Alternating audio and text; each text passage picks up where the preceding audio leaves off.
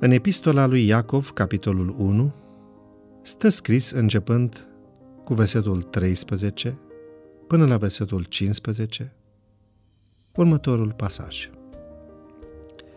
Nimeni, când este ispitit, să nu zică, sunt ispitit de Dumnezeu, căci Dumnezeu nu poate fi ispitit ca să facă rău și El însuși nu ispitește pe nimeni ci fiecare este ispitit când este atras de pofta lui însuși și momit. Apoi pofta, când a zămislit, dă naștere păcatului și păcatul odată înfăptuit aduce moartea. În acest pasaj important despre procesul ispitirii, Iacov nu îl implică pe ispititor, adică pe diavol – Ispita pare a se produce în interiorul spiritului om, omului, ca rezultat al poftelor naturii noastre decăzute, pofte care seduc conștiința și voința individului pentru a fi satisfăcute și, odată consumate, generează păcat. Carnea păcătoasă ne induce o înclinație reală pentru a păcătui. Sămânța răului este implantată în viețile noastre prin ereditate sau prin educație. Mediul nostru contaminat reprezintă o incitare la păcat. Căderea din Eden ne-a slăbit în mod considerabil liberul arbitru, iar satana, cu toată înțelepciunea lui, este capabil să prevadă sau să ne cunoască slăbiciunile. Dar Satana nu are puterea de a ne inspira gândurile. Ce rol are diavolul în procesul de ispitire?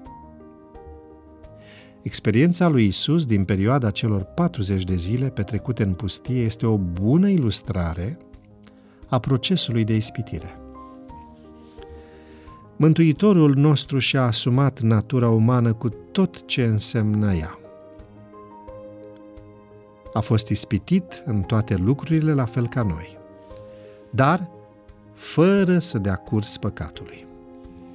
Isus nu a mers în pustie pentru a căuta să fie ispitit. Mai degrabă Duhul Sfânt a fost cel care l-a trimis acolo.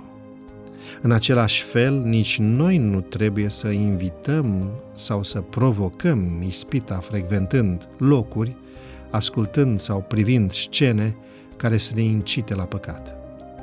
Isus a demonstrat că satana nu are control absolut asupra omului, că nu suntem în mod fatal condamnați la cădere, că putem prevedea ispita și că îi putem rezista.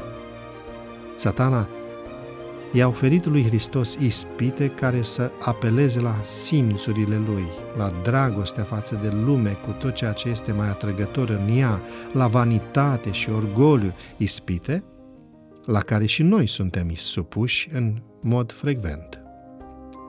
Deși nu ne poate determina capacitatea de decizie să se supună voii sale, ne cunoaște însă slăbiciunile și atacă punctele vulnerabile ale caracterului nostru. De fiecare dată, când vom fi descurajați, perplexi în fața circumstanțelor sau loviți de nevoi materiale, satana va fi gata să profite de neputința noastră pentru a ne atrage și a ne păcăli. El creează situațiile care ne duc în păcat, de unde reiese că este implicat în procesul de ispitire. Acesta este motivul pentru care avem nevoie de protecție la fel ca Domnul Hristos, cerând ajutorul Duhului Sfânt pentru a învinge ispita. Există în ceruri un Dumnezeu. Distribuie și prietenilor tăi devoționalul audio. Devoționalul audio de astăzi ți-a fost oferit de site-ul devoționale.ro în lectura pastorului Nicu Ionescu. Îți mulțumim că ne urmărești!